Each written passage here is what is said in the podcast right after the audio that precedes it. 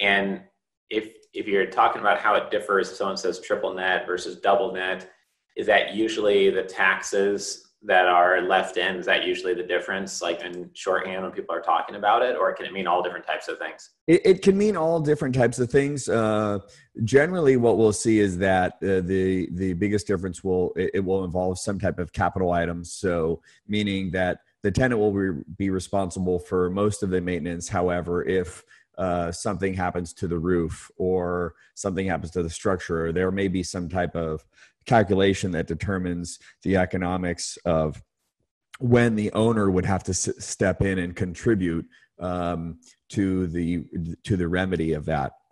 A lot of the times that this comes in and where you have to look at the language is toward the end of the lease term because um, uh, off the rack many of these properties have 20 year leases uh, but then in the in the lease clauses themselves um, some of the details that we're talking about relative to the economics and who's responsible for what that may change in years 18 19 and 20 and so those are just little details that um, you need to explore as you enter into this investment type.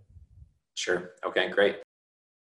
This content was created by commercialrealestate.com access our community investment databases training and live events by visiting www.commercialrealestate.com